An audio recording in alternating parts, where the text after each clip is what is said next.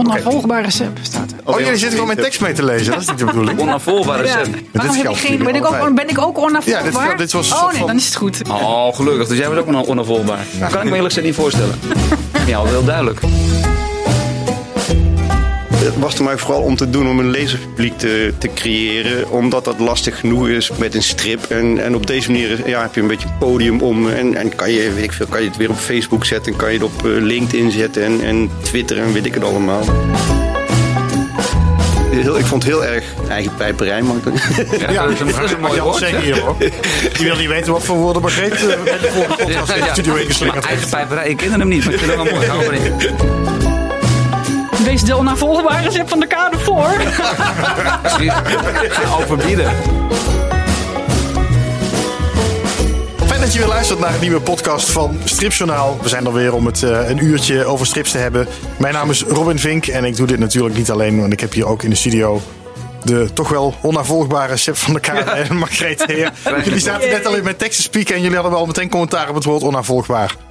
Ja, wat, eh, wat, bedoelen, wat bedoelen ze ermee? Wie ze? Nee, ze, ik heb het opgeschreven. Ik vond het gewoon een leuke, Oh, jij? eh, leuke intro. Jij hebt het bedacht. Probeer Ja. ons te volgen of zo. Dat, ja. maar dat, lukt niet. Nee, dat, soms heb ik daar moeite mee. Ik was al bang dat het kritiek was van de luisteraars. Nee hoor, nee, luisteraars zijn heel positief. Ja. Altijd. Dus dat is leuk. Dit, nou ja, dit, dit is een uitnodiging voor natuurlijk allerlei andere kritieken, maar eh, bij deze. Nou ja, de, ja de, de luisteraars mogen alles, eh, al een commentaar wat Ja. ze willen. eh, Dat kun je natuurlijk achterlaten op Facebook of Twitter of uh, info.stripjournaal.com. Kom maar door met eh Dat vind ik wel leuk. onafvolgbare kritiek. Nog meer reacties. Ik vind Ja, reacties zeker. wel heel erg leuk. Zeker. Dan Nou, kunnen, kunnen wij weer een uitzending omheen bouwen. bouwen. ik vond het wel leuk. We hadden een paar reacties op de vorige uitzending. Ehm, onder andere eentje van Ralf van der Hoeven die ik wel interessant vond. Daar kom ik straks even op terug. Vorige keer hadden we het over Hartstopper. Ja, Eh, maar we hebben het ook gehad, hè, de, de, over de lessen eigenlijk van hardstoppen. Maar we hebben het ook gehad over de distributie van strips en hoe dat gaat veranderen. Ehm, en dat Van Ditmar ermee stopt en dat Strips en Voorraad ermee stopt. En eigenlijk jij met Personalia Ja. Sept daar een deel van gaat overnemen, of een groot deel. Ja. Ehm, en Amin die reageerde op Facebook, die zei... eh, naast Van Ditmar is er sinds 2016 nog een betrouwbare stripdistributeur. Die levert aan boek- en stripwinkels en dat is Darsil Media. die gaan we nu bellen. Nee, nee, nee, maar ik wil het gewoon even melden. Ik vond het wel een waardevolle toevoeging. Dat ik dacht, oh, er is er nog eentje die ik eigenlijk nog niet kende. Ja, nou ja, ik, ik zou zeggen bellen, want ik ben heel benieuwd eh, hoe dat allemaal in elkaar steekt. Want ik weet niet, niet hoe die eh, vorm van hem in, in elkaar steekt. ik ben zelf ook wel benieuwd. Misschien moeten we dat een keer gaan doen. Ja, toch? Ja. Of wil jij gewoon even je concurrenten uithoren om eh, te weten Ja, waar je eigenlijk het, wel. eh, Ik ben heel erg benieuwd. Of jij moet het gewoon nog leren. Je kan het gewoon nog niet. Ik moet afkijken. Oh, dat, Ja. dat is het. Hey, ehm, eh, vorige keer hadden we het er ook over, eh Margreet, dat jij naar het Tina Festival zou gaan. Ja. Daar, was je heel, eh, daar, daar keek je heel erg naar uit. ja, nou dat was echt een, een overweldigende ervaring. Je bent er nog moe van. Ja, dat klopt. ik heb nog, nog pijn in mijn schouder ervan ook. eh. Het was echt in Duinrel, twee dagen lang, eh 30.000 bezoekers. Vo- Voornamelijk bezoeksters. Heel veel moeders en dochters gezien. en heel veel meisjes voor mijn neus gehad die een tekeningetje wilden van mijn nieuwe stripfiguur Kiki. Ja. Van Kazai Kiki. Want die staat in de Tina. Die staat in Tina en dat was echt. eh, ah, ja, ik heb eh, de eerste dag eh, had ik zoveel tekeningen gemaakt dat ik dacht van nou, ik heb er volgens mij wel honderd getekend. Toen heb ik de volgende dag heb ik bij iedere tekening een puntje op mijn hand gezet. En het is nou net helaas al afgewassen. maar het- aan het einde van de dag waren, dat, waren dat 150 puntjes op, Zo. voor één dag. Dus ik heb echt letterlijk honderden tekeningetjes gezet in twee dagen. En dat, eh, ja, en ik heb hier ook, eh, en, en heb ik bij ieder tekeningetje ook de naam van, eh, van de, de vraagster erbij gezet. Dus ik heb hier ook een papiertje waarop ik heb aangetekend van de meisjes die ik heb gevraagd van hoe spel je dat? Want dat is echt, de, de, de meest gekke dingen komen langs. Overigens nog steeds is Isa echt wel een topnaam. Ik denk dat we wel tien Isa's of zo gehad Ja. hebben. Maar Hoe oud zijn die kinderen dan die voor je neus staan? de 6 en de 13, denk ik. Ja, met alle kleine en grote zusjes mee ge- gerekend. En eh, Naomi had ik ook heel erg veel. Eh, Isis kwam heel veel voorbij. En hier op mijn, eh, op mijn lijstje van moeilijk te spellen namen staan dan Dinte met TH. Lizzie, ja, dan moest ik weten van is het met Y of met IE. Quinty, Malia, Tafelicia, Tabigail. Dat waren twee zusjes. Maar heb je ook fouten gemaakt toen je het aan het signeren was? Eh, ja, ik had één fout gemaakt. Het meisje heette, dacht ik, Wifi. Wifi. Wifi, maar dat... Of, of, of- nee, Wieve, Wieve, dat was het. Maar dat bleek Vive te zijn. Oh. F-I-E-F... F, nee, sorry. V-I-E. V-E. En ik had W, ik dacht Wiever. Wie noemt ze? Nou, Wiever, maar vooruit, ik zeg niks. En, nee, nee, dat zit met een V. en verder, de mooiste naam is Ziek Zwan met een Z en een X. En de allerlangste naam was Elise Delphine. Wauw. Ik heb me nooit gerealiseerd dat dit toch wel een dingetje is bij het signeren. Dat je dan een naam bij moet zetten en dat je denkt... Oh, wat, voor, wat voor namen kom je allemaal tegen en hoe schrijf je het? En uh, ja. ja, en dat je een album dus weg kan gooien als je het fout doet. Ja, ook dat nog. Maar was dit uh, toevallig in een album ook nog? Uh, dit, de grootste deel hiervan uh, was op uh, petjes, tassen, truien, meegebrachte boekjes. En, Velletjes papier. Ja, echt wat, alles wat ze maar konden vinden. Dus we kwamen, het zijn echt tekeningen, ja. ja maar dat wil ik toch inderdaad wel eventjes een kritische noot bij plaatsen. Helaas zijn er dan niet 150 boeken verkocht. nee, ik denk dat er iets van nou, 20, 25 albums verkocht zijn. Ja. En Robert Dame was er ook, die, die met Prinses Simone nog uh, wel wat meer verkocht. Oh ja, die, die maar, zit bij jou, hè? Ja. ja nou ja, Margreet ook. Oh ja, natuurlijk. Die, uh, oh, dus je hebt gewoon wel lekker zitten verkopen daar. Nou, ik niet. Maar uh, zij hebben het verkocht. Ja, ja. We, hadden, we hadden iemand neergezet die het dan uh, voor mij deed. Maar, de, maar er is net ook heel veel dus op, op tassen. En dat, dat ze het niet uh, ook op lichaamsdelen hebben laten doen. Het, ik heb één t-shirt gedaan met een kind er nog in. Dat, met de kind er nog in? Oh ja, ja, ja, ja, met de verpakking er eromheen. Ja, we hoopten heel erg dat, er, dat, dat je dan een tatoeage nog op een huid mocht zetten. Maar dat uh, zat er niet in. Het was ook allemaal bedekt, want het was rot weer. Het heeft ontzettend hard geregend en het was ja, koud. jullie waren wel biggels, want het was echt een behoorlijke hoeveelheid wind ook. En inderdaad nattigheid. Ja. Was buiten? Ja, ja, we, maar ja, we hadden een, in een, tent, een container ding. Dus wij zouden droog, maar al die kinderen die liepen in uh, pastelkleurige regen. Maar dat, lied, dat weerhield ze dus niet, uh, mm -hmm. Noël. Dat is ongelooflijk. Ja. Ja. ja. Hadden wij dat trouwens de gast al nee, voorgesteld? ik heb Noël niet uh, geïntroduceerd. Nee, dat, nee? Dat, dat, komt hierna, maar hij gaat nou, er niet mee bemoeien. Dus dan moet ik hem toch... Nee, maar heel goed. Ja, Noël, Noël Ummels in de studio, dames en heren. um, gaan, we gaan zo met jou praten, Noël. Ik wil nog één ding, Margreet. Ik zie dat je ook hebt zitten turven op je briefje. Uh, je hebt allemaal streepjes zitten zetten alsof het een soort gevangenis is. Van wanneer mag ik eruit? Ja, wanneer mag ik eruit? Ieder uur een streepje. Ja. Nee, dat waren de verkopen. Oh, dat waren de verkopen. Oké, okay. goed. Uh, Noël Ummels uh, bij ons in de studio. Welkom Noël, fijn dat je er bent. Dankjewel. Uh, scenarist, stripscenarist. Bekend van bijvoorbeeld Alternative Facts. Hè, wat Fred Heij getekend heeft over Donald Trump. Um, Carbo, Barones en Bolides met Erik Heuvel. En het gaat heel erg over auto's, klassieke auto's. Klopt helemaal. Um, maar we hebben je uitgenodigd omdat jij nu een graphic novel hebt gemaakt. Mijn vader een vreemde. Mm -hmm. um, over jouw vader, jouw manisch-depressieve vader. Um, eigenlijk een heel persoonlijk verhaal. Uh, waar we het ook zo meteen over gaan hebben. Maar uh, wat ik ook wel interessant vond was dat je een crowdfunding bent begonnen. Die is nu afgerond. Je, het doel was 4000 euro, daar ben je iets overheen gegaan. Um, maar eigenlijk was het doel van de crowdfunding niet om geld op te halen. Nee, het is inderdaad, voor mij was het een beetje een manier of een podium om, om, om lezers te genereren. Inderdaad. Dat heb ik ook heel duidelijk met de crowdfunding gecommuniceerd. Eigenlijk de website wil dat je wel gefragmenteerde bedragen doet. Dus oplopende bedragen doet. En uh, dus ik moest daar iets van iets op verzinnen. Heb ik gewoon gedaan van ja, koop één boek, uh, koop twee boeken, koop drie boeken, koop drie ja. boeken, weet je wel. Maar het was er, het was er mij vooral om te doen om een lezerspubliek te, te creëren. Omdat dat lastig genoeg is met een, uh, met een strip. En, en op deze manier ja, heb je een beetje een podium om. En, en kan je, weet ik veel, kan je het weer op Facebook zetten. En kan je het op LinkedIn zetten en, en Twitter en weet ik het allemaal. Maar, maar ik vond het gewoon een goed podium om, om, om een lezerspubliek te genereren. En, en inderdaad, uh, dan daarmee een bedrag op te halen. Dus een, al, een verkoop te, al een verkoop te hebben waarmee je naar een uitgever kan. Of dat je een eigen beheer kan uitgeven. Dat was het plan, ja. ja. Maar had je het geld nog nodig of was het eigenlijk bijzaak? Nee, dat, nee niet nodig. Nee. Nee, nee. puur een soort van voorintekening op, op, uh, op het boekje. Ja, ja, ja. ja. Want normaal gesproken heb je dan ook, uh, zeg maar, uh, als, je, als je 10 euro doneert, dan krijg je dit. En als je 20 euro doneert, krijg je dat. En met 30 euro en met 500 euro krijg je nog een origineel of weet ik wat allemaal. Dat had je er allemaal niet bij. Nee, nee dat hebben we niet gedaan. Nee. nee, ook, nee. ook de originele niet. Dat had je wel kunnen doen, toch? Ja, dat hadden we wel kunnen doen. Misschien ook wel een beetje overwogen. Maar eigenlijk wilden we het op deze manier heel clean houden. Van, uh, het is puur, uh, puur voor een tekening voor het boek. Ja. Maar waren er ook mensen die zeiden: doe mij maar drie exemplaren? Ja, ja, ja, ja, ja, ja, ja, dat gebeurt natuurlijk wel met, met, met, met wat familie en zo. Familie en vrienden, uh, ja. ja en, en soms willen mensen toch gewoon iets meer geven. Of uh, misschien zeggen sommige mensen ook wel van... Ja, ik hoef die vier exemplaren niet, maar ik wou je toch uh, wat meer steunen. Dat kan Want hoeveel donaties had je binnengehaald? Uh, dat is weer een goeie, want ik meen iets dikke honderd voor. Ja, volgens mij zat je over de honderd heen. Ja. In ieder geval die 4000 euro. Ja. Ik wilde meteen even gaan, uh, gaan Maar je kan googlen, maar- Ja, je kan hem nog. Ja. ja, dat is het leuke. Die crowdfundings op voor de kunst heb je het ook gedaan, hè?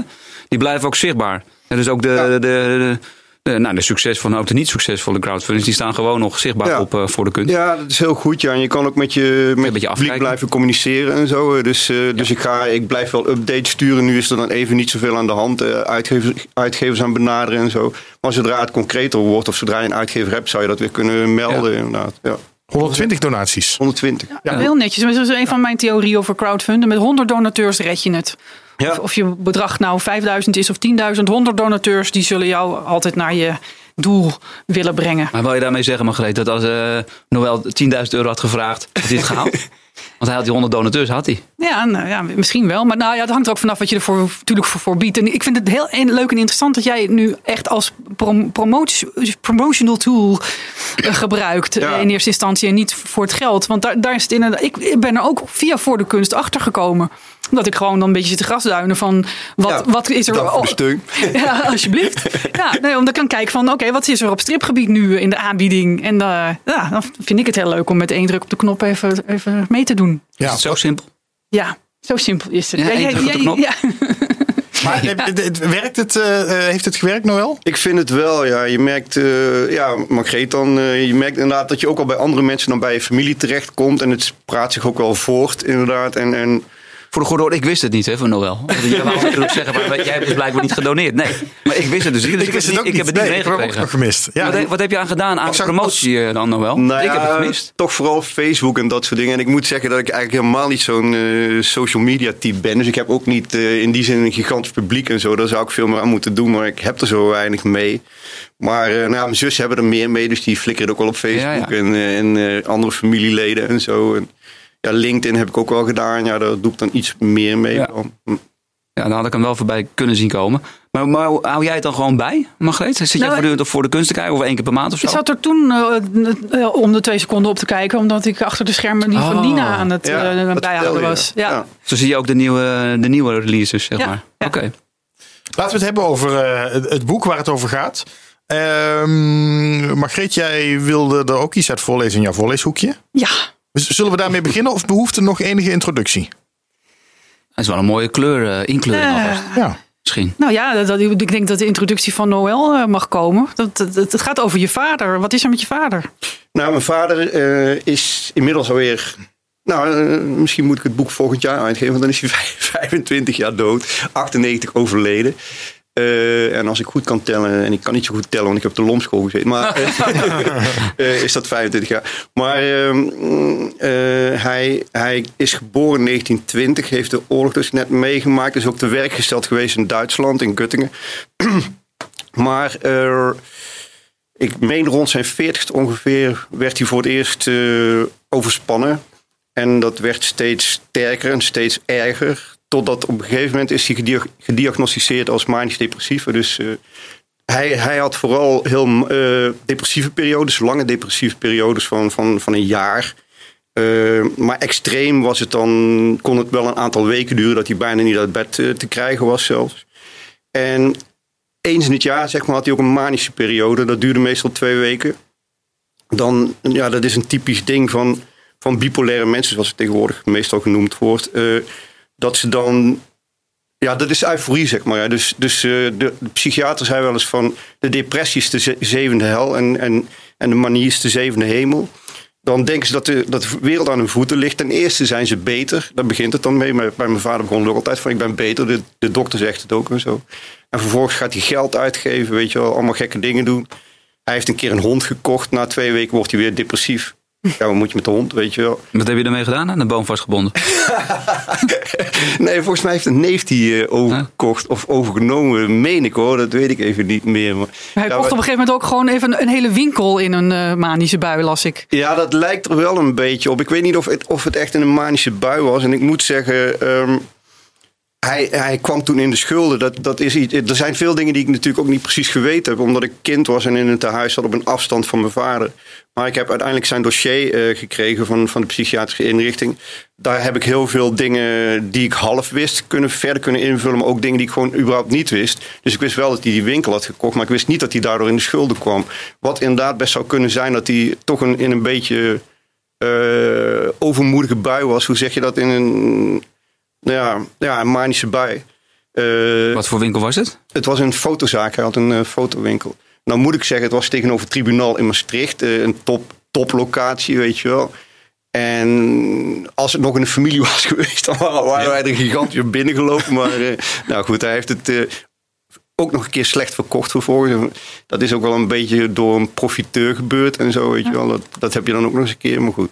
Je zegt al, je was kind in die periode, maar er was nog meer ellende in jouw eh, gezin. Want op, toen je zes was, is je moeder overleden. Ja, klopt. Ja. En, en dat is echt natuurlijk wel een extreme trigger voor mijn vader geweest. Dus uh, ze hebben ook samen een paar kinderen verloren. Twee kinderen een half jaar oud. Een kind doodgeboren. Een tweeling op de dag van geboorte overleden. Dus ze hebben echt veel klappen gehad. En toen mijn moeder overleed, gek genoeg is die ook voor het eerst toen manisch geworden. Ja. Dus... ja, dan, uh, manisch depressief is sowieso uh, emotionele, grote emotionele gebeurtenissen zijn enorme triggers. En dat, uh, dus eigenlijk het typische is ook dat hij bij de geboorte van mijn jongste zusje, waarschijnlijk mede doordat ze een aantal kinderen hadden verloren. Mijn jongste zusje is een jaar ouder dan ik, was hij voor het eerst, werd hij echt opgenomen depressief. En toen ik geboren werd, een jaar later, werd hij weer opgenomen depressief. En toen mijn moeder dus overleed, werd hij voor het eerst manisch, typisch genoeg. Ja. ja maar gewoon, dus ja, extreme reacties op, op, op, groot emotion, op grote emotionele gebeurtenissen. Depressief bij geboorte en, en manisch bij de dood. Dat is een beetje beschrijf, gek, schrijf je ook mooi eh, in, in, je boek. Ja. Wat, wat is even voor, voor het beeld, wat is, wat is manisch en wat is depressief? Ja, depressief weet ik dan wel, maar wat is, wat is manisch precies? Ik dacht dat manisch depressief betekende dat het heel erg stemmingswisselingen zijn. Ja, dat klopt. Ja. De, de, het zijn twee uitersten inderdaad. Dus depressief is natuurlijk uh, ja, zwaar kloten. Zoals oh, op die manier. zei, je voelt je in, in de hel, zeg maar. Het is gewoon totale depressie. En de manisch is het gevoel, ik kan eh, de hele wereld aan. ik ben, ja, uh, ik ben king of. Ja, absoluut. Ja. Dat is echt een totaal irreële beeld van de wereld. En, en je gaat irreële dingen doen. Uh, Theo Joekes was ooit parlementslid van de VVD in, in, uh, hier in Nederland. En uh, die, die was ook manisch depressief. En die is een keer, weet ik veel, op een tafel betrapt in een café, weet je wel. En ja, dat is niet zo handig als parlementariër. Ik weet dat Ed Nijpels hem destijds de hand boven het hoofd heeft gehouden. Omdat hij manisch depressief was. Maar je gaat gekke dingen doen. Dus Kaag, irreëel. Kaag was er ook gewoon manisch. ja. ik, ik, ik, vind het, uh, ik vind dat we dit even moeten inkleuren, dit uh, verhaal. Namelijk met uh, het voorleeshoekje van Margreet. Voorleeshoekje. Hoor, Margreet leest voor. Ga lekker zitten. Hier komt een boekje in het voorleeshoekje. Ja, ik lees dus voor uit het uh, vooralsnog ongepubliceerde boek Mijn vader een vreemde door uh, Noël Ummels. En um, wie is de tekenares? Ik ben het even kwijt. Dat is uh, Lisbeth, mijn ex-vrouw notabene, die mijn vader 15 jaar heeft, heeft gekend. Dus, en ook een belangrijke rol heeft gespeeld, moet ik zeggen. In, in, dus als puber nam ik steeds meer afstand van mijn vader. Ja, je kan daar niks mee als puber, zeg maar. En toen zij in mijn leven kwam, zij kon daar juist heel veel mee. Zij is ook uiteindelijk in de zorg beland. Uh, en, en zij kon heel goed met hem omgaan op de een of andere manier. En ja, dat maakt het voor mij ook makkelijker. En kon ik ook beter zien, de mooie kant aan hem zien. En zo zijn we echt alweer naar elkaar toegegroeid. Uh, ja. Ja, dat is wel heel bijzonder. Dat is gewoon ook echt uh, ja, geschreven en getekend door mensen die hem gekend hebben. Mm -hmm. Ja. Ik, uh, ik lees ergens een stukje voor uit wat. Uh, ik, ik, heb wat dingen van, de voor, voor, van tevoren gezien, maar het nog niet het boek helemaal af. En drie hoofdstukken heb je. Drie, hoofd, ja, drie hoofdstukken. En dit is ergens in het midden. Uh, als de kleine Noël in een in internaat heeft gezeten. En dan wordt geadopteerd door een, door een stel. En die ook zeggen van nou, je mag ons papa en mama noemen. Maar dat, dat, dat jij dacht van kan dat nou? Ik heb al een, een papa en mama. Mama in de hemel en mijn papa in het krankzinnige gesticht. maar goed, mijn vader dus. Hij vierde het heugelijke feit dat ik nieuwe ouders had op zijn eigen manier. Dat ging goed, tot de laatste druppel. Het dossier rept over alcoholabuses bij manisch-depressieve mengtoestand. Een beetje cryptisch, maar het zal vast een giftige cocktail zijn. Was het dorst of was het een zelfmoordpoging? Het was in elk geval kantje boord. En mijn vader had meer te vieren, want mijn jongste zus ging naar een gezin in Steensel en de andere naar Breda. Een beetje kind zijn en een beetje het vuile werk opknappen. Ik belandde via Beek in Oor, Oorsbeek, zeg je Oorsbeek? Klopt, ja. ja. Waar ik van mijn dertiende tot mijn negentiende woonde en waar ik de complete achtertuin mocht omspitten. En daar Oorsbeek slechts 18 kilometer verwijderd is van Maastricht, werd ik na mijn oudste zus het eerstvolgende opvangadres voor eenzame vaders. Want je vader zat in een eh, gesticht in uh, Maastricht. Vijferdal, ja. Uiteraard had ik wel wat beters te doen, zoals rondhangen met mijn vrienden. Dat was altijd wel lachen. Zoals die keer dat we op de laatste schooldag spelletjes mochten meenemen en ik toevallig een stok pornokaarten had gevonden. De leraar wist zich geen raad met de situatie. En ik, ik schaamde me niet. Ook niet als ze me vroegen hoe het nou eigenlijk zat. Dan dreunde ik het antwoord droog en emotieloos op. Mijn moeder is gestorven toen ik zes was. Mijn vader is psychiatrisch patiënt en kan niet voor ons zorgen. En dus zit ik in een pleeggezin. Maar toen ik mijn vader eens na zijn bezoek naar de bus bracht, kwam ik een klasgenoot tegen en zakte ik door de grond. Je hoeft je niet te schamen hoor, zegt de klasgenoot. Het was niet aardig bedoeld. Het was een sneer. En het was de spijker op zijn kop. Ik voelde mij in mijn privacy aangetast. Ineens wisten ze op school echt wat voor vader ik had. Toch ging ik ook wel eens naar hem, door schuldgevoelens gedreven. De geur van dettel, sigaretten en urine. Overal brandgaatjes in het linoleum. Een teken van de hoge concentratie kettingrokers. Ik oefende van tevoren gespreksonderwerpen en toch was ik er binnen een paar minuten doorheen. Hoe voelt u zich vandaag? Tja, vertel jij het maar. Met de man die bitprentjes verzamelde was het makkelijker converseren. Hups die nog bijtprentjes? ik, weet het, ik kom uit Friesland, ik zeg het gaat helemaal verkeerd. Dus moeten wij even doen, uh, Noël.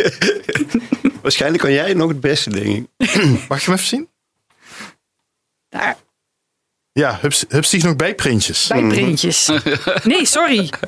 Soms had ik, ze, had ik ze wel, maar de dagen dat het sterftecijfer hoog lag in, onze in ons versplinterde gezin lagen gelukkig ver achter ons. De patiënt die om de bitprintjes vroeg begint te huilen. En een ander zegt: Begint de achterlijke weer te jenken. Heel goed. Een heel enkele keer trof ik mijn vader wel eh, wat spraakzamer. Actiever ook. Hij stelde voor om te gaan biljarten. En hij toonde zich opvallend bewust van zijn gesteldheid. Het heeft lang geduurd dit keer. De klap kwam plotseling op één dag. Precies een jaar geleden werd ik depressief. Geen zin meer om te leven. Maar de laatste weken gaat het wel weer. Het ontging hem zelfs niet wat er in de wereld gebeurde. Prins Klaus wordt depressief en een paar maanden later mag hij een vliegtuig besturen. En ik, ik mag niet eens auto rijden. Voor de goede orde, als mijn vader depressief zei, bedoelde hij ook depressief. Dat begrip is aan hyperinflatie onderhevig. Ik voel me depri. Ach, je hebt geen idee. Eveneens voor de goede orde, hij maakte mij bij elk potje in. Na één, maximaal twee uur was het leed geleden, voor mij althans. Blijf toch nog even. Nee, papa, ik moet huiswerk maken. Gelogen natuurlijk, en ik dacht, hij is de zieligste mens die ik ken. Dag jong. Dat dacht hij zelf vast ook. In elk geval mocht hij zijn ellende graag uitwenten. En was het gezellig? Was ik maar dood. De kinderen hebben niets aan een krankzinnige vader. Maar zielig bleef het. Nou, lees je wel heel mooi voor, moet ik zeggen. Ik wist niet dat het zo goed zou gaan zonder plaatjes, maar dat werkt nog bij. Tenminste, ik ken het verhaal, dus dat scheelt. ik hoop dat de lezers of dat de toehoorders het ook uh, goed Maar wat je vader op het laatste dus zegt, dat heb je niet meegekregen, want toen was je er niet. Nee, dat vul je in. Nee, dat, dat, heb ik, uh, dat heb ik nou bijvoorbeeld uit het dossier inderdaad. Oké. Ja, ja. En ook echt uh, dat dossier rept er ook van dat ik op bezoek was en dat, dat hij zo binnenkomt inderdaad. Ja. Dus ik heb uh, dat, ook op dat soort uh, dingen heb ik veel uit het dossier kunnen halen. Ja. Dus letterlijke, letterlijke teksten van hem inderdaad ja. ook. Ja. Ja. ja. Oh, dat is wel heel mooi. Dat maakt het dus eigenlijk nog, nog meer werkelijkheid. Ja, ja, dat is echt. Dat heeft me enorm veel geholpen wel om, om allerlei dingetjes in te vullen en zo. En uiteindelijk is het wel zo. Uh, ik heb het niet voor niks vertel ik het vanuit mij. Omdat het wel. Het is een, een objectief verhaal, maar wel subjectief verteld. Dus mijn zussen hebben ook soms andere ervaringen. Ik heb ook heel vaak bij mijn zus natuurlijk gevraagd van hoe zat dat ook weer precies. Die... Ja, je hebt een jongere zusje, maar je hebt ook nog een oudere zus of zussen. Ja, ze zijn alle drie ouder dan ik. Maar uh, dus mijn jongste zus is, is. Die wordt 60 toevallig deze maand. Uh, volgende maand moet ik zeggen. De andere is 61 of 62. en de oudste is 13 jaar ouder dan ik, dus die is 71. En zij weet echt het meeste. Ja, maar jij was echt een nakomertje. Ja, klopt ja. ja, ja. Ja, en dat heeft er ook mee te maken dat er, met name, je zou kunnen zeggen, mijn zus, mijn oudste zus is een voorkomertje, weet je wel, 71 en de tweede is, is 10 jaar jonger of zo. Omdat er dus een paar kinderen overleden zijn. Ja. Dus, nou, ja. Ik, ik ga even het voorleeshoekje afsluiten hoor, want dan moeten we nog wel even officieel doen. Dat was het weer. Tot de volgende keer bij het voorleeshoekje van Margreet de Heer.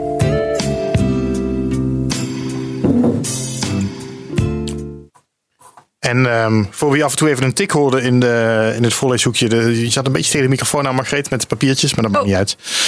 Um, en het videootje van uh, het voorleeshoekje is uh, natuurlijk weer terug te vinden voor de mensen die, do die doneren op petjeaf.com slash stripjournaal. Uh, vanaf 4 euro krijg je mooi deze video te zien. Ik vind het ehm, onafvolgbaar. Daar zat je op te wachten, hè, tot je die drink kon gooien. Eindelijk, ja. nou, gelukkig was het voorleeshoekje zelf niet onafvolgbaar. Nee. Um, nee vond het wel leuk. Zelf, zelfs een mooi stukje Maastricht erin, uh, Margreet. Dat vond ik het is, wel leuk. Het is jouw tekst, Noël. En ik moet ook zeggen, gewoon wat ik ervan uh, zie nu. Is, het is, jouw stem zit er heel erg in. Het is, het is uh, ja, ik wil bijna zeggen een soort monoloog ook eigenlijk. Ja, ja, ja, zit er wat in. Ja. Ja, ja. Je, je, schrijft eigenlijk je memoire op. En, en daar zitten, dat is geïllustreerd op een, op een ja, Mag ik zeggen, een beetje kinderlijke tekeningen? Ja, ja, ja, dat zal Liesbeth iets minder leuk vinden, maar ze, ze snapt wel wat je positief, bedoelt. Ja, dat vind ik, dat vind naïef. ik ook. ja, inderdaad. En dat, ik, dat, die, daar zit ook een soort van discrepantie in. Dus het is misschien vrij naïef. Maar tegelijkertijd het grijze maakt het, geeft het juist een sombere toon. En dat werkt heel goed, vind ik. Ja, het, het, beetje, beetje houtskoolachtig is het ook eigenlijk. Ja, ja dat klopt. Ja, ja. Ik ben even vergeten wat voor, wat voor... Weet jij dat misschien wat voor potlood ze er ook weer voor gebruikt? Dat is een, een bepaalde techniek of zo. Maar goed. Ik, ja. dat, dan krijg je dit effect. Als een B-potlood. Ja. ja, nee, maar dat, is, dat sluit wel mooi aan, omdat je schrijft over je kindertijd. Dus uh, die, ja, daarom passen die tekeningen er wel bij. De maar, eenvoud, ja. Ja. Nou, wat ik me nog afvroeg, eh, Noël, je had het er net al even over. Je zei ook van, ik ben ook echt uh, archieven ingedoken. Hè? Of je hebt, je hebt uh, allemaal stukken opgevraagd. Ik vroeg me af, hoe ga je dan dit, dit persoonlijke verhaal van jou... Hoe, hoe ga je dan te werk om dat in een stripverhaal om te zetten? Nou, ik moet zeggen, ik heb er lang mee gelopen. Dus ik had, ik had zijn, ja, hij is in 98 overleden. Ik geloof dat ik rond 2005 zijn dossier heb opgehaald. En lang gedacht van hoe ga ik het nou doen. En mensen zeiden ook van ja, ga je er een gewoon boek van schrijven en zo. Maar uiteindelijk vond ik inderdaad, kreeg ik, uh, ik vond de draai niet. Sowieso was de draai, ging de draai beter toen ik dacht van ik moet vanuit mezelf schrijven. Dus niet, niet vanuit mijn vader en zo. Of ook niet uit een, vanuit een neutrale verteller. Uh, toen begon het te lopen en, ik, en al vrij snel kreeg ik dat idee van een graphic novel. En dat vond ik ook gewoon werken. En, en helaas is het in Nederland een beetje onderschat medium natuurlijk, de strip. En, uh, en, en word je meteen in de hoek gezet van, van kinderspul of zo. Maar je kunt enorm goed communiceren met dit medium. En, en dat vond ik hier... Uh, ja, ja het cliché van één beeld zegt meer dan, dan duizend woorden. dat, dat, dat is een heel positief positief, positieve kritiek over beelden. Maar kennelijk mag dat dan niet. Ja, geldt die positiviteit niet op strips of zo? Dat, dat vind ik een beetje curieus eigenlijk. Ja. Maar dat is toch vooral in Nederland natuurlijk nog zo. Ja, we zijn wel bezig met een omwenteling, vind ik. Ja, misschien wel. Ja. Ja, ik vind wel weer typisch. Kijk, uh, ME die, die wordt nu op handen gedragen door de culturele elite, zullen we zeggen. Ze mag bij tv-programma's komen hartstikke goed. ME de Jong, ja. Ja, maar vervolgens wordt het toch weer niet zit er ook nog wat achter die ME? Zijn er nog meer? Nou, dat interesseert men dan toch weer niet. Dat is toch een beetje typisch. Ja. Nou ja, we hebben het uh, in de vorige uitzending natuurlijk gehad over Hardstopper. Dat is ook een graphic novel dan voor een uh, weliswaar een, een, andere leeftijdsdoelgroep. Uh, maar wel heel erg succesvol. En ik zie dat er wel degelijk een soort verschuiving is naar de kinderboekenuitgevers, maar ook gewoon de, de volwassen uitgevers. Dat ze stiekem ook de, de, de paden gaan bewandelen van graphic novels. Ik, eh, nou, om even een klein voorbeeld te noemen. Ik werd gisteren dus benaderd door uitgeverij Godmer. En die, komen ook weer met een graphic novel uit. Weliswaar voor de jeugd in dit geval. Maar je ziet gewoon dat die verschuiving steeds mhm. plaatsvindt. En ja, dat, is positief. Ja, ja echt heel positief. Ik heb juist het idee dat we uh, binnen de strip uh, uh, juist veel meer worden omarmd dan, dan nog een paar jaar terug. En dat het alleen maar een stijgende lijn heeft. Ja, misschien heb je wel gelijk. Ja. Ja, ja. En dat kan jij ook wat beter zien natuurlijk met, met je werk. En maar, maar wat je zegt, daar, daar zit zeker ook alweer wat in natuurlijk. Ja. Ja. Alleen, heb, je, heb je al uitgever dan wel? Of, eh, of doe je Nee. je eigen beheer? Of wordt het, wordt het een soort voorpublicatie nog ergens? Ik ga eens met uh, Shep praten. Oh, oké. Het zou zomaar kunnen, je weet het niet. Weet je, dus de, nee, maar de- wat hij heel erg slim heeft gedaan, is ook een stukje voorschot nemen op het hele verhaal. Door inderdaad een crowdfunding van te maken. Daarmee eh, speel je je in de kijker, dat is één. Dat, dat zou ik kunnen zijn, maar weet je, misschien komt er wel een hele grote kinderboekenuitgever. Of, of juist een jong adult. Jong adult zou ook nog kunnen, de, nog wel, want het is helemaal niet zo gek. Ehm, maar ja, hoe dan ook, wat het heel slimme hieraan is, en wat ik inderdaad heel goed wat vind dat Margreet ook benadrukt, het PR-gehalte van zo'n crowdfunding. Dat het niet eh, specifiek ga- gaat om het geld, waar je over, wat, wat overigens ook helemaal geen vies woord is. Ik zou zeggen, ja, hoe meer geld, hoe beter. Mhm, zeker. Eh, maar, de, maar het geeft ook een stukje potentie aan. En dat, daar ging jou om, eh, was het jou om te doen. Van, heeft het voldoende draagvlak? Is er voldoende vertrouwen in? En kan ik dat vertrouwen dus dan ook op die manier verkopen? Door er een bedrag aan te hangen. Letterlijk een bedrag aan te hangen. Ja, ja. Ja, ik vind het fantastisch hoe je dat omarmt. En dan zou ik alleen zeggen, ja, maak er dan ook meer gebruik van in het promotionele. Dat ik het ook weet, weet je, in het, in het voortraject. Want, want, want waarom zou je bijvoorbeeld niet op het moment dat je een crowdfunding doet, dat heb je volgens mij niet gedaan, een persbericht sturen naar een Rob van Bavel, die jij heel goed kent. Want je bent hoofdredacteur geweest eh, van de EPO.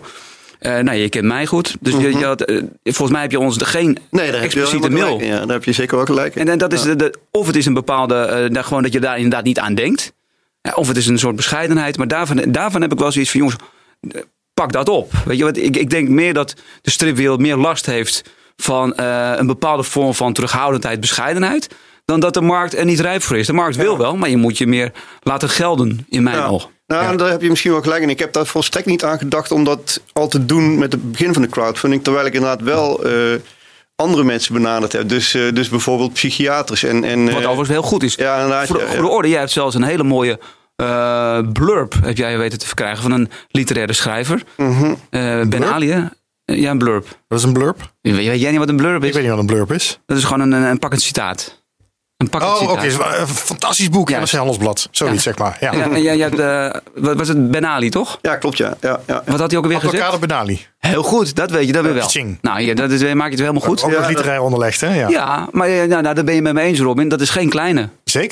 nou, en die heeft een buitengewoon positieve blurb gegeven aan, eh, aan eh, Noël. Ja, dat- Maar dat heeft Noël zelf gefixt. ja. Dus die, die, die dacht van, hé, hoe ga ik dit... eh, dus heb je, hem, je hebt hem gewoon benaderd. Ja, Kijk, klopt, dat vind ik wel weer fantastisch. Ja, dus aan de ene kant doe je dus wel. Ja. Ik vind Ja, blurb echt als een soort oprisping klinken. Ik moet ook zeggen, ik voel me niet heel erg 100%. Dus het, misschien is het ook wel een excuus om af en toe een blurpje te mogen laten.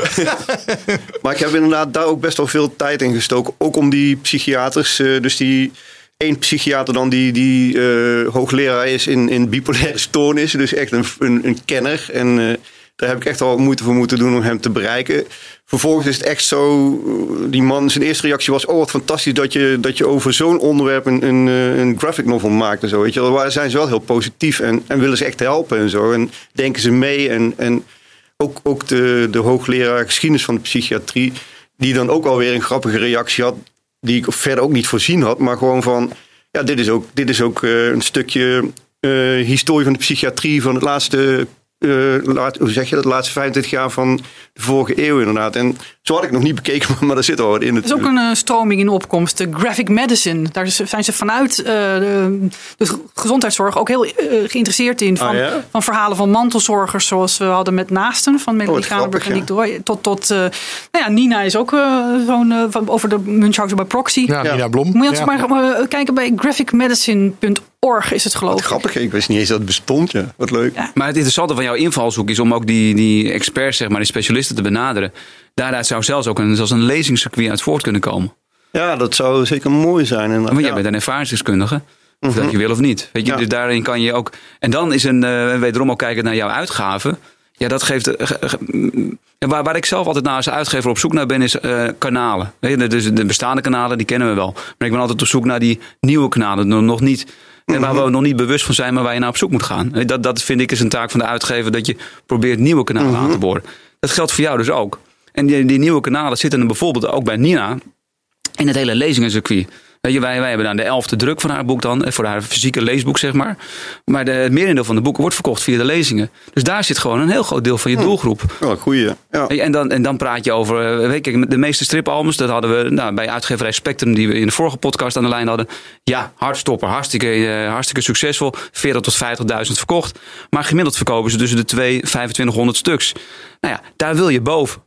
Nou, dat, en dat kan. Maar dan, dan moet je wederom naar die alternatieve kanalen. Dus de, wederom, buitengewoon goed dat jij die specialisten eh, al nu erbij hebt betrokken. Ja, ja. Daar zal je geen spijt van krijgen. Nee, dat, eh, dat, dat hoop ik inderdaad. En, en de steun alleen al is al heel prettig. En, en mensen die er verstand van hebben. Ja, ik bedoel, je wil ook. eh, ik wil, dat, dat is trouwens ook al. Ik wil gewoon dat mensen ook kennis nemen van, van de psychiatrie. En het is inderdaad een taboe en nog steeds. men, wie, Weet jij hoeveel, ken jij cijfers? Weet je hoeveel mensen er depressief zijn of manisch depressief zijn?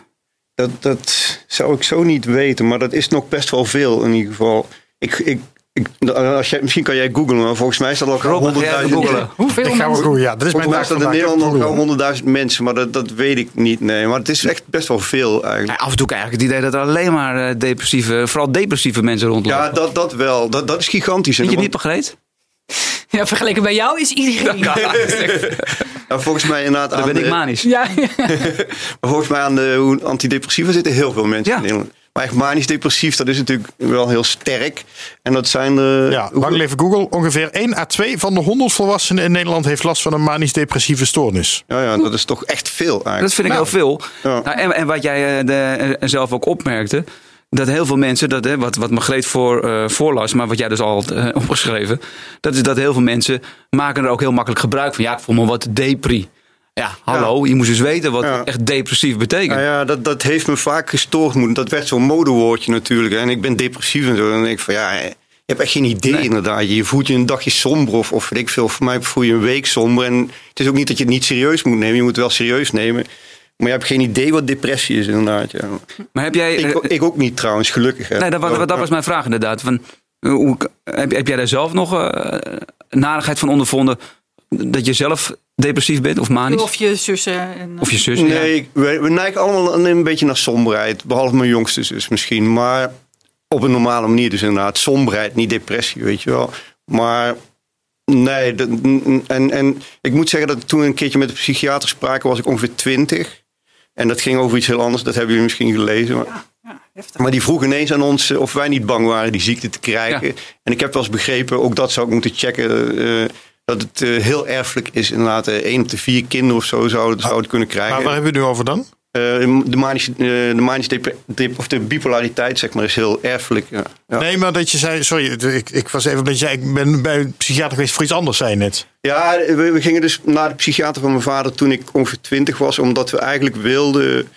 Dus hij, sociaal was hij normaal, zeg maar. Eh, Behalve als hij manisch was, was hij gek. Maar voor de rest was hij, mm, communiceerde hij normaal, zeg maar. En viel hij dus ook een beetje tussen wal en schip in de, in, in de psychiatrische inrichting. Dus wij wilden eigenlijk zorgen dat hij, eh, dat hij in een bejaardentehuis kwam. Nou, op die manier. Maar daar was die psychiater tegen, zullen we zeggen. Ja, ja. En die Ja. wilde ineens over een andere boeg gooien. Dus die vroeg van, "Hoor, zijn jullie niet bang om die eh, ziekte te krijgen? En ik was echt van, is dat nou voor, voor een vraag? Daar kom ik helemaal niet voor of zo. Maar ja, mijn zus die ging daar gretig op in. En toen waren we het onderwerp kwijt inderdaad. Maar goed. Dus het was gelukt, nog zijn Ja. opzet. Ja. Ja, inderdaad een beetje manipulatief. En het laatste hoofdstuk is aan hem gewijd. Dat is... eh, Aan die psychiater. ja. Je hebt wel wel zijn naam veranderd, of niet? Ja, ik heb eigenlijk überhaupt geen naam, bijna geen naam genoemd. Maar eh, het is wel duidelijk, mensen die, die, die hem kennen, dus ook die, die, Ja. die psychiaters die, die hem geholpen hebben, zeg maar, die kennen of die, die lezen dit zonder de naam te zien en zeggen: hé, hey, dat is Petri. Petri, van achternaam. Dat weten we nu wel. Oké. Maar, eh, We gaan googlen. maar hij, ja, je kan hem zo vinden hoor. Maar. Maar je bent er niet blij mee voor de goede orde. Nou, ik, de eerste keer vond ik dat dus inderdaad behoorlijk rattig eigenlijk. De tweede keer, eh, wat was dat ook alweer? Komt ook in het boek. Oh ja, dat is dan dat, dat, dat ik toevallig eh, een, eh, een tweedelige reportage van het toenmalige Hier en Nu over hem zag. Waarin hij echt zichzelf als, als redder aller, aller psychiatrische patiënten afficheert. Dat is echt, het, heel, ik vond het heel erg eh, eigen, eigen, eigen pijperij, mag ik dan Ja, dat is een, mooi woord. zeggen hier hoor. Je wil niet weten wat voor woorden Margreet eh, bij de volgende podcast in de studio ingeslingerd eigen pijperij, ik ken hem niet, maar ik vind hem wel mooi. Ik hou erin. Maar eh, En eh, ja, dus dat vond ik heel gek. En, en dat klopt ook dingen niet. eh, dingen die wij absoluut niet zo ervaren hadden met die man. En de derde grote confrontatie, zeg maar, is dat ik dan een aantal jaar na de dood van mijn vader eh, dossier bij hem ga ophalen. Eerst wilde die dat, die dat niet. Uiteindelijk ging die dan toch om. En ik moet zeggen, dat was een aardig gesprek. En, en dat was ook wel sympathiek. Het gekke is dan wel. Ik wilde meer weten over wat er gebeurd was in Göttingen. toen mijn vader daar te werk gesteld was in de Tweede Wereldoorlog. En ehm, Wat is dat de oorzaak, denk je? Of heeft dat niks met elkaar te maken? Nou, het zou kunnen dat zoiets meespeelt. Het is natuurlijk het is wel een, hoe zeg je dat, een ziekte als, Ja. als eh, diabetes bij wijze van spreken. Ja. Dus, Dus je bent- had het al. Ja, inderdaad. Je, je hebt het onder de leden bij Ja. wijze van spreken. Maar het ja. kan het geactiveerd hebben. Ja, dat, dat, dat zal allemaal niet helpen, weet je wel. Nee. Ook, de, ook de sterfgevallen helpen natuurlijk niet en zo. Maar, maar, eh, maar ik, wilde, ja, ik wilde van die man, die man die dus in die, in die documentaire zei van... ja, ik wil altijd het hele, het hele verhaal van mijn, eh, psychia- van mijn patiënten kennen. Ik wil ze door en door kennen. Ik praat met de familie, dit en dat. Hadden wij nooit ervaren. Eh, en ik vraag die man, weet u misschien wat meer over, over wat er in Göttingen is gebeurd? Want daar is hij te werk gesteld. In Göttingen gebeurd, te werk gesteld, weet ik niks van. En dan kijk ik in het dossier, daar wordt het wel een paar keer genoemd. Van voor zijn tijd dat hij psychiater was. Maar als jij vindt dat dat zo belangrijk is om, om die historie van jouw patiënten te kennen, is dat een beetje curieus. Dan heeft hij dus en zijn dossier niet goed gelezen. Ja. En hij heeft zelf niet doorgevraagd. Ja, ja, ja. Is, is het Ja, maken van die strip ook een soort verwerking voor jou geweest? Nou, dat, dat vragen natuurlijk wel meer mensen. Maar ik heb eerder het idee dat het, eh, dat het misschien verwerkt was of zo. En dat, het toen, dat ik het toen ook goed op een rijtje kon zetten en zo. Dus, en het, gekke is inderdaad, eh, toen ik eh, de synopsis schreef, dat was op een avond rond tien uur of zo. Of had ik hem klaar. Toen stuurde ik hem op naar Lisbeth, dus naar mijn ex-vrouw, de tekenares. En...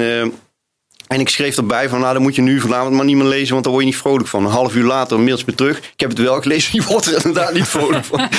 en, eh, maar, maar vanaf dan hebben wij allebei, voelen wij, worden we er wel heel erg vrolijk van. Zijn we er heel erg positief eh, bij, omdat, het, omdat we het zien als eerbetoon aan mijn vader. Ja. Ja. Hoe, hoe, hoe voel jij je met terugwerkende kracht over je vader? De band toen was natuurlijk heel moeizaam. Hoe, hoe kijk je op hem terug? Nou ja, de, de laatste jaren was het dus echt goed eigenlijk. En, en, en volgens mij ging ik wel, ik woonde in Weesp, hij dus in Maastricht. Ik ging wel iedere twee weken daarheen of zo, om dan een uur daar stil te zitten zijn, bij wijze omdat die toch niks zijn. Maar dat vond ik, kon ik van genieten toen eigenlijk. En eh, Ja, ho- hoezo dan? Hoe kon je daarvan genieten dan? ja, omdat ik had geleerd eigenlijk om op de kleine dingen te letten. Dus als je een keer naar je lacht en zo dan allemaal. En als die, hoe, die, ja, hoe je duidelijk merkt dat hij heel veel van je, om je geeft en van je houdt, weet je wel. Dat, dat ging je, ga je als puber, vind je het alleen maar lastig, weet je wel. Als volwassene ga je er meer oog voor krijgen. En eh, nee, had ik wel een innige band vond ik, voor, voor zover dat mogelijk was. Ja. Ik sta me nog één ding af te vragen. Je hebt al die dossiers ook opgevraagd. Hoe, hoe voorkom je dan dat je verzandt in details als je, als je zo'n strip gaat maken? Dat je er zo in zit in dat hele verhaal en ook nog het hele dossier gelezen hebt.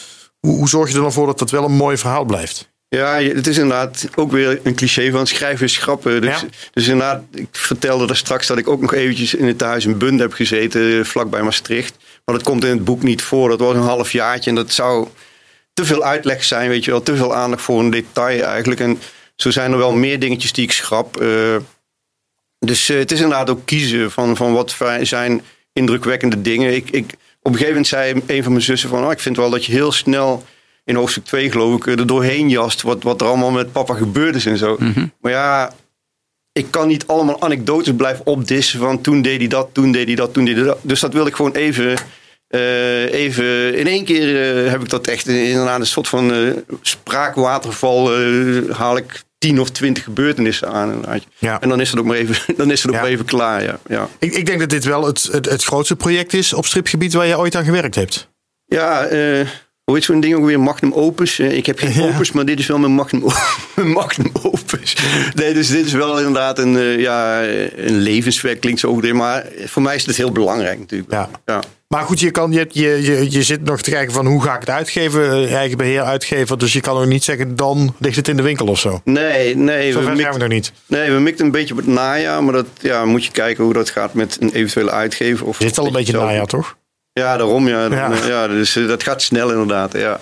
Nee, dus dat weten we nog niet precies. Nou, en 2023, wat je daarnet zelf zei. Ja, dat zou, eh, dat zou. Je hebt dan ook nog iets van de week van de psychiatrie, geloof ik, in maart, meen ik. Ja. Dat zou misschien ook wel een mikpunt kunnen zijn. En eh, ja, inderdaad, hij is 25 jaar dood. Dan is het een beetje een gek, eh, gek moment. Maar het Ja. is wel een moment, zou je kunnen zeggen. Ja. Ja. Nou, nou, het- het- maar het klinkt gek, hè? maar dit soort eh, zaken, zeker omdat het natuurlijk zo'n persoonlijk eh, verhaal is. Maar ja, wederom, als je kijkt van ja, je wil dat het zoveel mogelijk mensen gelezen wordt, Mhm. dan, dan zijn dit soort dingen waar je nu over denkt, de week van de psychiatrie, ja, dat soort dingen moet je wel gaan doen. Mhm. Ja, haakjes zoeken waar je het aan kan ophangen. Ja. Je- bent op dit moment dus eh, op zoek naar een uitgever? Of, of, overweeg je ook nog in eigen beheer? Ja, dat, dat, ja, dat zou dus ook een mogelijkheid zijn. Op zich hebben we daar natuurlijk genoeg geld voor opgehaald. Je hebt nu vier, de vier mil. eh, Ja, inderdaad. Ja, dan kom je toch een heel eind, toch, Sip? Dan Denk. kom je met vier mil, kom jij heel, ja, jij mag ook nog zwart-wit drukken ook, joh. Ja, inderdaad. Dat is scheelt ook nog eens een Op keer. één eh, bladzijde? Ja, die, die gaan we toch zwart-wit maken. Oh, Door- jammer. Om één pagina zo duur te maken. Maar, maar Ja. wel leuk, die psychedelische. Oh, er zat één ja. psychedelische Ja. Ik kleur. Misschien kan je die als een soort in. insert erbij doen. Ja. Ja, misschien wel. Dat, dat, Ja, dat kan de wel. achterzijde. Dat zou ook nog kunnen. Dat je- Achterzijde, dat heel je de slim. cover, eh, Want de cover die maak je gewoon full color. Ja, Als ja. jij denkt, dan las een uitgever. Je, je, Je hebt wordt al het, eh, zaken gedaan, hoor. Je hebt een manuscript nu in elk geval eh, bij ZEP eh, gelegd om aan te snuffelen. Daarom Ja, heb ik heb, het ik ook heb in, drie, eh, nou, ja, net eh, vandaag nog Ja. het vierde hoofdstuk gekregen. Wat Het voor goede orde. Hoeveel hoofdstukken wordt het? Vijf. Ja, dus acht. eh, Dus, nu nog alleen... eh, ja, Dus ik heb de eerste drie gelezen, dus ik kan het nog niet in zijn- in zijn totaliteit eh, beoordelen. Het mooiste is natuurlijk als eh, uitgevers erom gaan vechten. Dus eh, laten we bij deze eventjes... eh, uitgevers, als u dit hoort... Jullie hebben, jullie hebben nou een voorproef. Je hoort hoe ontzettend belangrijk het is. Wees de onnavolgbare zet van de kade voor. Je? Ga overbieden. Minimaal 4000 euro. voor, voor minder gaat het niet weg. Hè? Ik had nog een heel andere vraag, eh eh, Noël. Want eh, ik had het net over hè, waar mensen jou van kunnen kennen. Alternative facts met, met Donald Trump en dat soort dingen. Je bent ook heel even hoofdredacteur van de Apple geweest. En ik heb me wel altijd gevraagd waarom dat maar heel even is gebleven.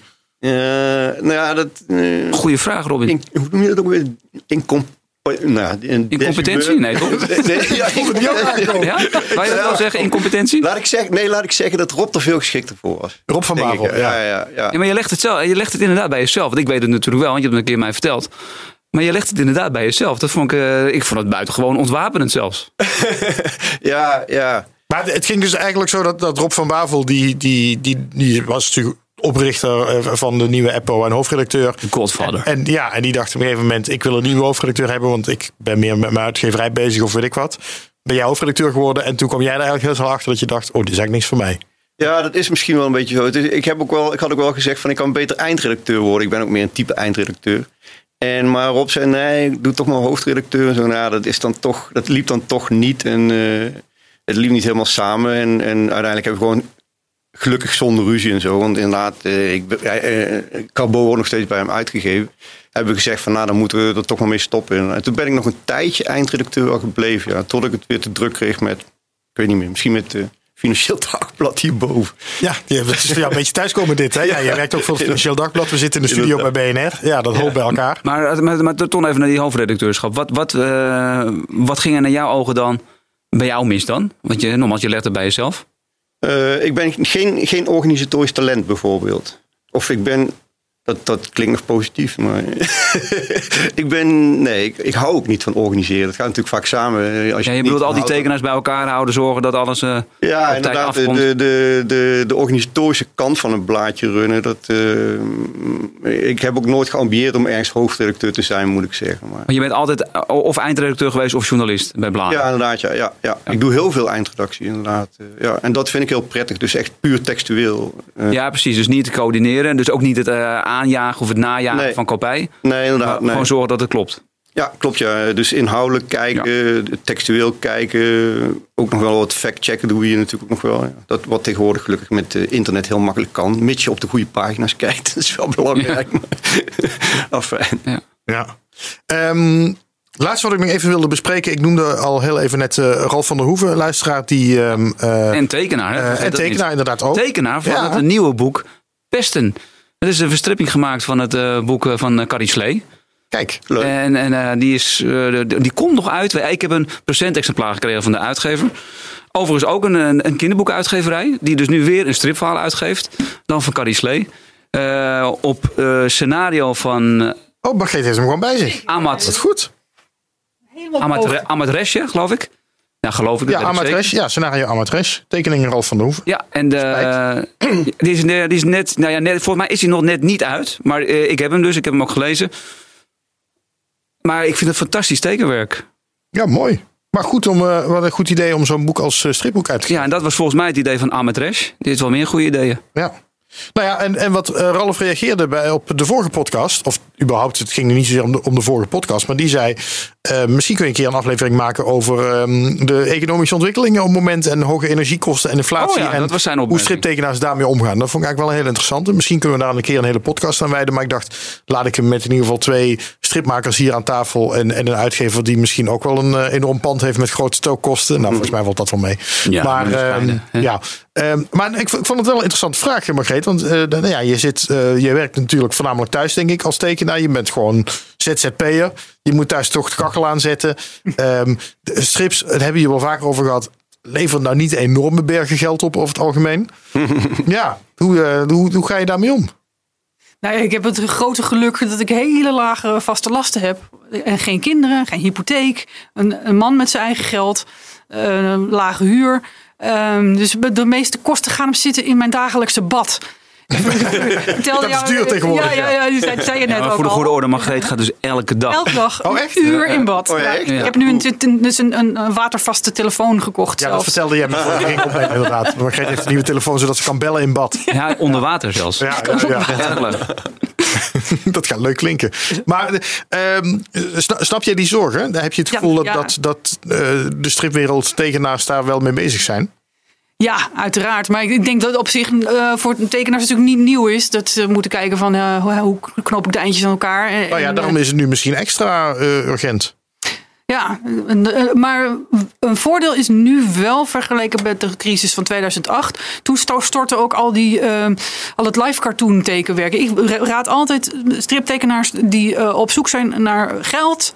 Ga live cartoon tekenen. Want dat, daar, daar, dan verdien je 100 euro per uur minstens. En dan kan je gewoon een paar dagen per maand werken. en dan kan je daarna je, naast je eigen dingen doen. Ja, ik zag dat eh, een- nog even een leestip. Michiel van der Pol een heel Ja. boek Ja. heeft uitgebracht over het live tekenen. Als je wel weet hoe het heel moet, veel. ja, lees ja. het. Wat is de titel al ook alweer, Robin? Ja, dan moet ik weer gaan googlen. Ja, dat ga Weet ik niet mijn hoofd. Ja, maar dat, dat, wil, dat wil Michiel. was iets Ja, met eh, een enorm succesvolle eh, carrière Ja, als eh, live cartoonist. Dus volgens mij was het rijk worden als... eh, Nou, maar dan zeg ik er nog even bij eh, dat, het, eh, dat we Michiel van der Pol ook in de podcast hebben gehad een tijdje terug. Ja. Die natuurlijk nog terug te vinden is op stripjournaal.com. Dat is een hele leuke opname in, eh, de bibliotheek. bibliotheek in Tilburg. Even kijken, michielvanderpol.nl. ja, zet het was ik heel erg leuk, omdat ik er niet bij was. Ja, dat- hij was wel een beetje kort daardoor. Dat, was Ja. wel, eh, dat ben ik dan weer niet gewend. Jongens, hoe kan ik dat nou snel vinden? Hoe dat, hoe dat nieuwe boek van hem heet? Michiel van der Pol. Ja, maar dat google ik op. Maar ik kom, ik kom en- kom ik tegen. En, eh, Ja, hij staat er wel ergens. Een Maar cartoon. live, cut, live, jongens. anders. Ja, het is bij Scratch uitgegeven, dus dan kom je al ietsje dichterbij. oh ja, Scratch, ja. Ja, nu haken mensen dus af. Hè? Rijk, is ja, natuurlijk- rijk worden met cartoon Het is tekenen, zoiets was natuurlijk het. werk wat, je, waar- wat ook niet iedereen eh, kan. Want je moet goed eh, kunnen begrijpen wat er langskomt in vergadering. Hoewel het altijd over hetzelfde gaat. Innovatie, communicatie. Ehm, eh, en eh, Nou, maar je moet ook denk ik communicatief zijn. ja, je moet je moet je- een beetje representatief zijn. Ja. Je moet snel zijn. Ja. Maar goed, het is ook allemaal te trainen.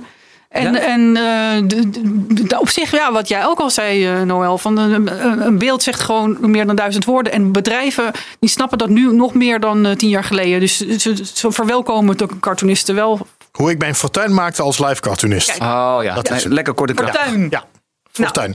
Ik eh, zet een linkje erbij op stripjournaal.com. Kun je het allemaal terugzien.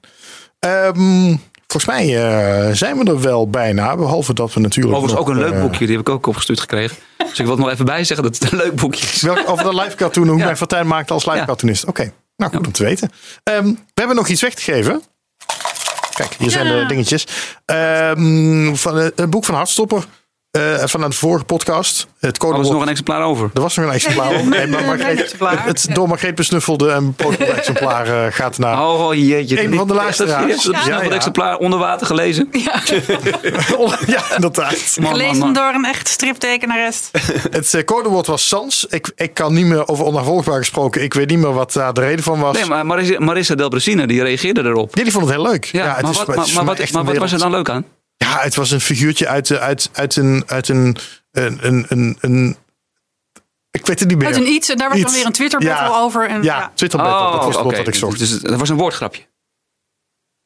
ik weet het niet. Nee, jullie weten het ook ik weet, niet. ik weet het Heel niet lekker dan. Nee, ik ben, dat, Ah, kom maar door met die reacties. gaan ga, maar- ga serieus maar gewoon terugluisteren, Seb. Oké. Eh, Noël, jij mag hier een eh, naam uittrekken. En dat wordt dan de winnaar van dit eh, mooie boek eh, van Hartstopper. Moet ik het voorlezen? Je leest maar voor. Moet ik weten. Rob Stoks. Rob Ah, Stoks. Rob Stoks. Gefeliciteerd. Gefeliciteerd, Rob. Met een X, ja precies, dat Met- ik zeggen. ja, CKX. Ja. Eh, gefeliciteerd Rob. het even aan de camera. Hartstopper, eh, ja, de camera die niks opneemt hier. Eh, eh, Hartstopper komt naar jou toe. Het ging Eh, het snel dan. Hoezo? Ik ik heb het idee dat we er nog maar net staan. Oh, de hele podcast bedoel Ja. je? Ja, nee, ja, we zijn toch alweer bijna een uurtje verder.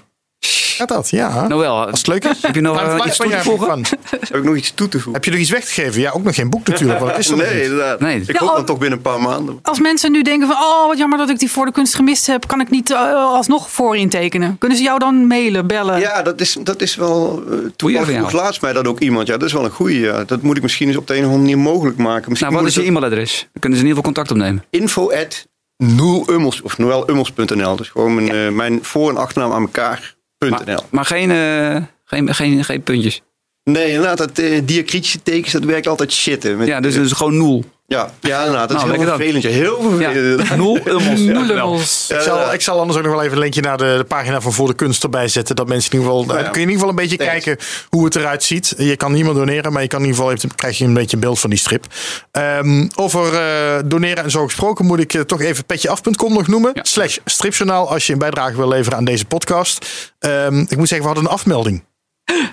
Ik ga niet zeggen wie, maar we hadden een afmelding. Een afmelding? Ja. Ik vind dat we Was niet het die voor wel of moeten was het noemen. na de vorige podcast Ja. of was het na de voor- podcast daarvoor? Nee, het was na de vorige podcast. Oké, die was dus net online. niet aan ons, hè? Tenminste. Nee, er of een het was de druppel die de MD heeft overlopen. Ja.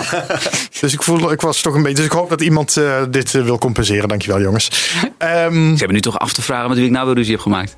Nee, Oh, je het, hebt- is gewoon de crisis van, de- van, van iemand had het geld, kon het geld Ja, ja, dat zou gebruiken voor stookkosten. Ja. ik denk dat het wel in die hoek. We gaan zo nog even Ja, praten. oh, zit. Is het Ja. weer iemand? Ja, dat Ja. zou me niet verbazen. Goed. Oh. Ehm, dit was de Stripjournaal podcast voor eh, deze week. Dankjewel voor het luisteren. Stripjournaal.com kun je natuurlijk allemaal extra informatie vinden nog. Ik ga er wel linkjes bij zetten. Eh, Twitter, Facebook, Instagram zijn we ook allemaal op terug te vinden. Petjeaf.com slash stripjournaal. Nou, dan heb ik het hele riedeltje wel gehad volgens mij. Twitter, Instagram. Hebben we een Instagram? Nee, hè? Ja, ik heb een. Ook Instagram. Oh, ja. ja. Ik vind eigenlijk dat jullie met z'n tweetjes op zijn minst een soort TikTok... Moet een eh, TikTok doen. Ja. TikTok. Ik snap TikTok niet. Ik vind Instagram al lastig genoeg. Nee, nee, laten we daar Dat zijn gewoon dansjes, Robin. Ja, daar zie je mij al dansen. Ja, op zijn minst zie ik jou horsen. Nee, ja, Oras, ja, dat kan ik wel, maar dan moet je even wachten op februari. Maar jij ben je gaat al dat wel goed? Zeker weten. Ja, ja. Is dat de reden waarom je terug bent verhuisd? Ja, daarom ben ik terug vanuit dat ik, dat ik de hele aanloop naar carnaval ook mee kan maken. Ja. Nou ja, dat is wel mooi. Ik ging wel elk jaar nog terug voor carnaval, sowieso. Mhm. ja. Goed, we dwalen af. Dankjewel voor het luisteren. Tot over twee weken. Doei. Mooi. Doeg. Alaaf.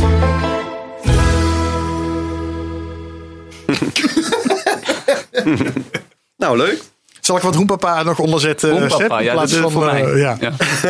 Nee, ik, ging, ik ging wel altijd... Ja, nu, nu woon ik er weer. Maar ik ging, elk jaar ben ik nog terug geweest voor carnaval. Ik heb het geen jaar gemist. Maar wat ik zo grappig vind, ik, ik zie jou niet als een uitbundig iemand die op de tafel gaat dansen. Nou, wacht maar met carnaval. Ja, maar ja, volgens mij doe je dat dan wel, hè? Ja, zeker. Maar is dat dan gewoon eh, in het, in het kader van eh, vijf bier erin en dan eh, heb je plezier? Nee, dat vind ik te makkelijk. Ik zou het eh, eh, zelf zonder al te veel bier nog kunnen. Omdat ik het dan gewoon enorm naar mijn zin heb. Maar je, Omdat je, iedereen gek doet of zo. je, je kleedt je ook heel mooi aan, zag ik op, uh, op Ja, dat moet ook wel. Ja, maar schrift kun je niet wegkomen met... eh, met ehm, eh, je kun je er niet makkelijk vanaf maken. Nee, dan moet je het gewoon goed doen. Maar wat maakt dat je dan een soort, een soort gêne laat vallen? Of is dat, is dat helemaal niet in vragen? Ik weet niet of het voor mij... Het voelt niet echt als chaîne laten vallen of zo. Maar het is gewoon... Nou ja, laat ik zo Kijk. zeggen, je bent anders dan anders. Ja, maar hier zit ik in een soort van serieuze rol natuurlijk. Speel je hier een, eh, een spel? Nee, het zijn, nee, het zijn, het zijn, het zijn kent echt een Robin niet? Wie is de echte Robin? Eén keer per jaar? Of 364 dagen? Ja, ik weet het niet. Het is, het, het, als, maar het, hoeft niet, het is niet alleen met carnaval. Als, als je me gewoon op een goed feestje zet en de muziek is leuk en liefst een beetje fout, dan, ja. dan, dan, dan, dan, dan, dan zoek ik wel een podium op als het moet hoor. Ja, dat vind ik dan wel leuk. het- je bent er dus gewoon beide. Ja, het zijn, zijn altijd twee kanten aan de medailles. Hè? Zo. Heb je favoriete plekken? Of, of is dat... Met carnaval? Eh, ja, onze Lief Vrouwenplein altijd wel. En ehm, eh, eh, hoe heet het? De Zwaan op de Markt is ook altijd wel een goede plek. Ik heb wel eens een paar van die vaste, zo'n vast rondje maken. Dan ga je weer terug. Pothuisje, ook altijd wel leuk. Nou ja, dat. Pothuis. Pothuisje, ja, zo heet dat ding. Ja, ik kan het ook niet helpen. Goed. Dat was wel een mooi, Ja, ja, een leuk een mooi einde. einde van. Ik, ik ga de podcast nog maar een keer beëindigen. Want ik denk dat ik dit er allemaal, denk dat ik dit er allemaal op ga laten staan. Nee?